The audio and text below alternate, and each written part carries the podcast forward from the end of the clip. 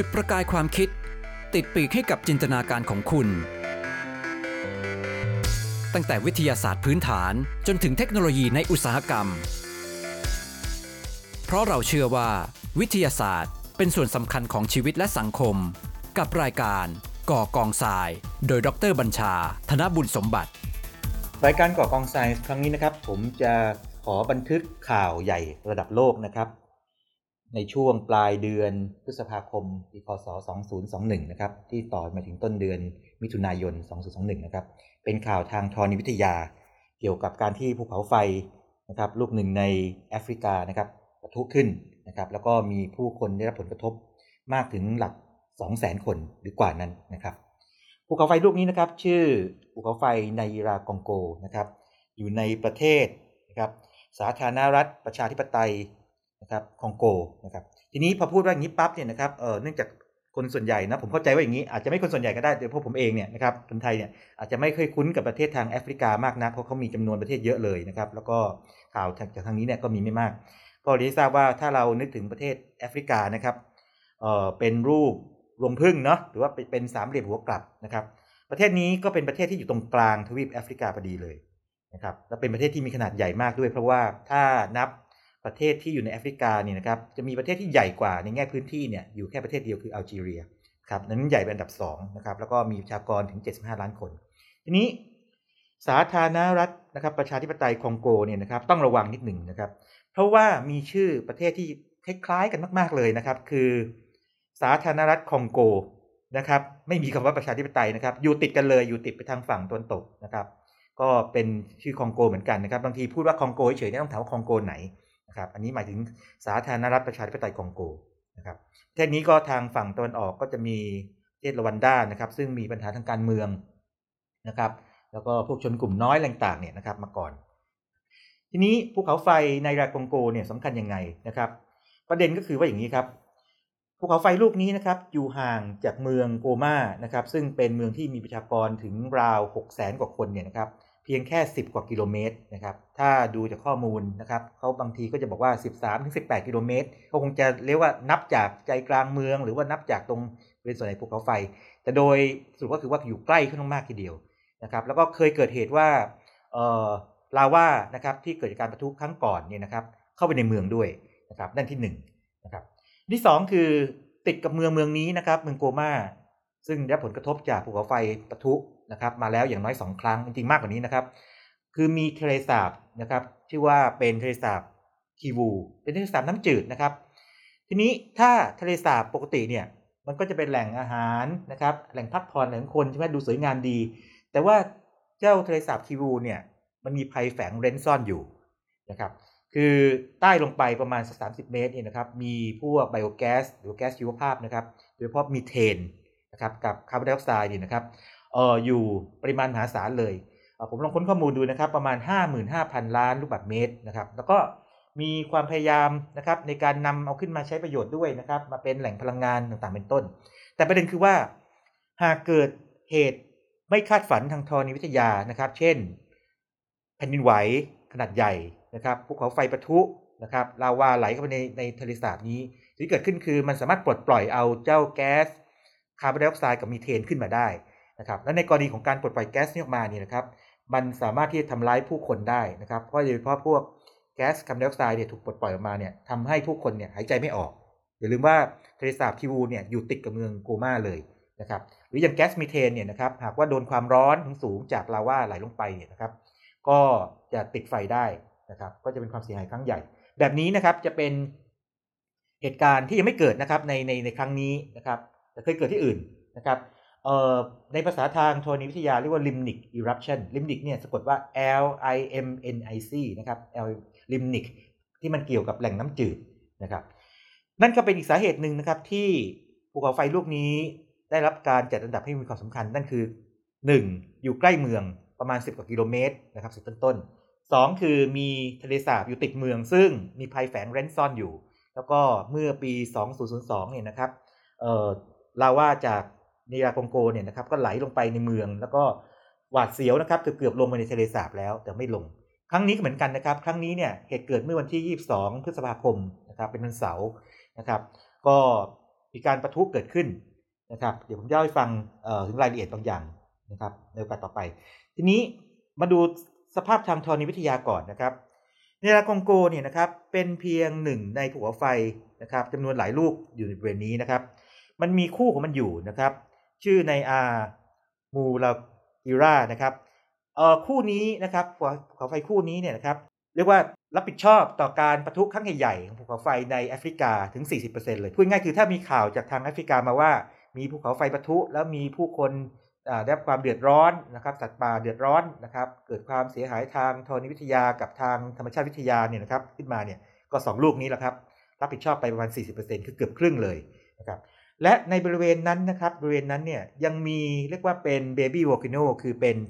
ภูเขาไฟทารกนะครับเป็นปล่องที่มีลาวาผุดออกมาต่างๆเนี่ยนะครับหรือว่าเป็นพุแก๊สนะครับเรียก fumarole นะครับจำนวนมหาศาลเลยคำถามคือว่าเหตุไฉนบริเวณนี้นะครับจึงเป็นบริเวณที่ค่อนข้างจะมีพลังหรือ active มากกว่าบริเวณอื่นนะครับคำตอบเนี่ยยิ่งใหญ่มากนะครับ เอ่อทวีปแอฟริกาเนี่ยนะครับตอนเราเรียนมาตั้งแต่เด็กๆนะครับหรือรับรับรับทราบข่าวก็คือเป็นทวีปเดียวใช่ไหมแต่ว่าท่านผู้ฟังทราบไหมครับว่าทวีปแอฟริกาเนี่ยครับกำลังจะแตกออกนะครับเป็นอย่างน้อย 2 ชิ้นนะครับและรอยเลื่อนนะครับในบริเวณนี้แหละนะครับบริเวณนี้เรียกว่าเป็น African Great Rift นะครับ Rift เนี่ยแปลว่าร่องซุดเนี่ยนะครับเอ่อมี3มีแผ่นเปลือกโลก3แผ่นนะครับมาเจอกันนะครับแล้วก็แอคทีฟมากเลยนะครับ อย่างในปี 2005 นี่นะครับ เป็นครั้งแรกเลยนะครับที่ในภาษาข่าวเนี่ยเขาเรียกว่า small crack นะครับ ในปี 2005 แต่ว่าคำว่า small crack ของเขาในทางธรณีวิทยาเนี่ยนะครับ เข้าใจว่าคงจะเทียบกับภาพใหญ่มากๆระดับทวีป แต่ว่าถ้าดูขนาดจริง ๆ เนี่ย รอยแตกบนพื้นแผ่นเปลือกโลกเนี่ยนะครับ ยาวถึง 60 กิโลเมตรนะครับในเอธิโอเปียในบริเวณนี้นะครับ แล้วก็กำลังแตกเรื่อยๆนะครับ แล้วก็จากการคาดการณ์ของนักธรณีวิทยาเนี่ยนะครับ ในสุดเนี่ยนะครับมันจะมีทวีปแอฟริกานะครับบางส่วนหลุดออกไปเป็นเกาะเลย แล้วเกิดมหาสมุทรใหม่ในบริเวณนั้นนะครับ ดังนั้นในอนาคตนะครับการเรียนภูมิศาสตร์เนี่ยครับคงเปลี่ยนไปแล้วบอกว่าโลกเราคงไม่ได้มีแค่เจ็ดทวีปเหมือนเดิมแล้วจะมีทวีปหนึ่งโผล่ขึ้นมานะครับเป็นทวีปขนาดใหญ่เลย การที่แผ่นเปลือกโลกนะครับในบริเวณนี้ยังคงมีความขยันหรือว่าเคลื่อนไหวอยู่นี่นะครับก็ส่งผลให้พวกแมกมาที่อยู่ ในใต้ลงไปเนี่ยครับก็ยังเคลื่อนไหวอยู่มากจริงๆต้องพูดกลับกันนะฮะแมกมาเนี่ยมันเคลื่อนไหวนะฮะแผ่นเปลือกโลกก็เลยขยับตัวนะครับแล้วก็ในครั้งนี้นะครับที่เกิดการประทุเมื่อวันที่ 22 พฤษภาคมเนี่ยนะครับเกิดจากการที่แมกมานะครับร้อนๆเนี่ยนะครับมันแทรกตัวไปตามรอยแตกนะครับใต้แผ่นเปลือกโลกนะครับแล้วก็ที่น่าทึ่งคือว่าการแทรกตัวของเขาเนี่ยแทรกตัวตั้งแต่แนวอย่างน้อยๆนะครับแถบภูเขาไฟเอรากงโกเนี่ยครับเลื่อยลงไปทางใต้นะครับทางใต้ผ่าน ใต้เมืองโอมาด้วยนะครับ แล้วก็อาจจะไปถึงเลคิวด้วยนะครับ เหมือนกับเป็นการจัดสรรของธรรมชาติเลยนะครับ ว่าให้เป็นแนวที่มีคล้ายๆกับรอยแตกรอยแยกอยู่แล้วก็แมกมาเนี่ยไหลได้ ทีนี้ก็มีคำถามว่า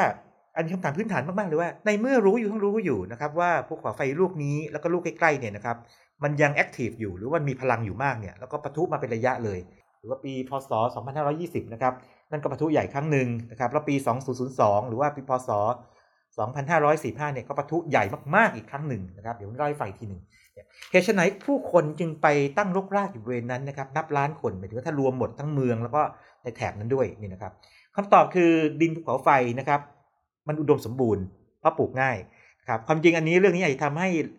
หลายท่านนึกถึงทุเรียนนะครับที่เรียกว่าทุเรียนภูเขาไฟใช่ไหมดินภูเขาไฟนี่เป็นดินที่อุดมสมบูรณ์ด้วยแร่ธาตุ ที่นะครับที่พืชสามารถใช้ได้ดีมากๆนะครับเอ่อแล้วก็ราคาแพงด้วยนะนะครับเราไปสืบค้นราคาเองนะครับ ราคาแพงกว่าดินปกติเนี่ยเรียกว่าหลายเท่าอยู่นะครับนั่นคือสาเหตุสำคัญ ทีนี้ถ้าเรามองที่ตัวภูเขาไฟนี้นะครับ จะเป็นภูเขาไฟรูปกลวยสลับชั้นนะครับพูดงี้ปั๊บเนี่ยฟังวิชาการจ๋าเนี่ยนะครับ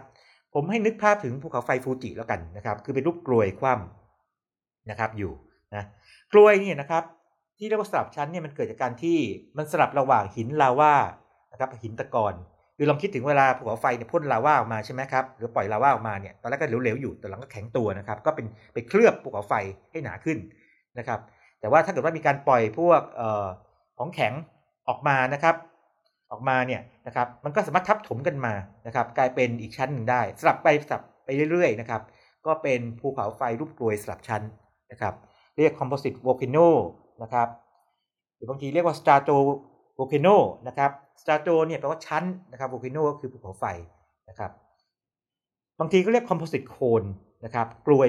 composite เลยตรงๆก็มี ทั้งหมดนี้คือคำเดียวกันหมดเลยนะครับ strato volcano composite volcano นะครับ composite cone นะครับหรือว่ากลวยภูเขาไฟสลับชั้น นั่นคือภูเขาไฟลูกนี้ทีนี้จุดสำคัญมากๆอย่างหนึ่งคืออย่างนี้ครับ ปกติแล้วเนี่ยนะครับลาว่าเนี่ยนะครับ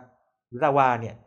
มันจะไหลค่อนข้างช้าค่อนข้างหนืดเอ่อถ้าซิลิก้าสูงมากๆนะครับถึงในช่วงประมาณ 68 ถึง 77%เนี่ยนะครับจะหนืดมากเลยนะครับหรือว่าถ้าหนืดลองลงไปเนี่ยอยู่ช่วง 63-68%นะครับลองลงไปอีกนะครับ52-63%ลองลงไปอีกนะครับเรียกว่าต่ำนะครับ48-52%ทีนี้ตัวเลขพวกนี้ไม่ต้องไปจำนะครับ แต่หัวใจคือว่า เชื่อไหมครับว่าลาวาที่มีปริมาณซิลิก้าประมาณ 70%นะครับมันหนืด นะครับ หรือมันไหลช้ากว่านะครับลาวาที่มีลาวา50%ฟังดีนะครับ 70 กับ 50%นี่นะครับ ต่างกันถึง 10,000 ล้านเท่าใช่ไหมครับฟังแล้วแปลกไหมครับเออเราเราดูตัวเลขนะครับ ต่างกันแค่20%นะครับคือระหว่าง70%กับ50%เนี่ยแต่ว่าความหนืดเนี่ยต่างกันหมื่นล้านเท่านะครับ ทีนี้กรณีของเนี่ยกงโกเนี่ยมันน่าสนใจที่ว่านะครับเขามีลาว่าของเขาเนี่ยครับมีปริมาณซิลิก้าเนี่ยน้อยกว่า ค่าปกติซะอีกนะครับ คือปกติเนี่ยอยู่ในช่วง 45 48ถึง52%นะครับเขามีอยู่ช่วงประมาณ 36.7 ถึง 41.5%เท่านั้นเองนะครับ ดังนั้นลาวาที่มาจากเนราคงโกเนี่ยนะครับ จะไหลเร็วมากเลยนะครับ แล้วก็เมื่อปี 2002 เนี่ย เคยไหลเร็วทำสถิตินะครับ โลกนะครับถึง 60 กิโลเมตรต่อชั่วโมง คือคนวิ่งหนีไม่ทันนะครับ มนุษย์เรานี่ 60 กิโลเมตรต่อชั่วโมงเนี่ยเราจะฟังแล้วไม่ถึงกับเร็วมากมากๆนะครับ แต่ว่ามันก็เหมือนรถที่วิ่งบนถนนนะฮะประมาณนั้นคนคนวิ่งหนีไม่ทันนะครับ แปลว่าหากเกิดการประทุขึ้นมาลองจินตนาการนะครับเเมืองอยู่ห่างจากภูเขาไฟเนี่ยประมาณ 10 กิโลเมตรใช่ไหมครับกิโลเมตร อันนี้ถ้าเกิดว่าไหลลงมา 60 กิโลเมตรต่อชั่วโมงเนี่ยแปลว่ามีเวลาเตือนผู้คนประมาณ 5 นาทีเท่านั้นเองนะครับและนั่นคือสิ่งที่เกิดขึ้นในปี 2002 นะครับ นอกจากลาวาที่ค่อนข้างจะไหลง่ายนะครับกว่าปกติแล้วเนื่องจากซิลิก้าน้อยนี่นะครับเนียคองโกยังเป็นภูเขาไฟที่แปลกอย่างนี้ครับ ภูเขาไฟรูปกลวยเนี่ยครับส่วนใหญ่เนี่ยมักจะไม่ค่อยมีเขาเรียกว่าทะเลสาบลาวาอยู่ในในปากของภูเขาไฟ แต่เนียคองโกเนี่ยมีเรียกว่าทะเลสาบลาวาเป็นแอ่งอยู่ แล้วก็เวลาเขาปะทุทีหนึ่งเนี่ยเขาจะปลดปล่อยลาวาออกมาพอปล่อยออกมานะครับ แต่ในระหว่างหลังจากที่ปล่อยออกมาเนี่ยเขาค่อยเติมตัวเองขึ้นมาจากข้างล่างนะครับจนกระทั่งมันเยอะนะครับ แล้วเกิดการปะทุเนี่ยอย่างปีนี้ 2021 ครั้งหนึ่งนะครับ ทีนี้ก็มีคำถามว่าอย่างคราวนี้เนี่ยนะครับทำไมถึงแบบ คนเดือดร้อนกันนะครับ เอ๊ะไม่มีการแบบว่าตรวจคอยตรวจจับหรือคำตอบคือมีครับ ก็มีสถาบันทางด้านภูเขาไฟนะครับ คอยเช็คว่ามีแก๊สนะครับซัลเฟอร์ไดออกไซด์ผุดออกมาด้วยเช็คด้วยดาวเทียมนะครับ มีนักภูเขาไฟวิทยา นักธรณีวิทยานะครับไปคอยสำรวจนะครับ ว่าปากปล่องภูเขาไฟนะครับสภาพเป็นไงแล้วนะครับเออก็คอยตรวจจับพวกแผ่นดินไหวนะครับที่เกิดขึ้น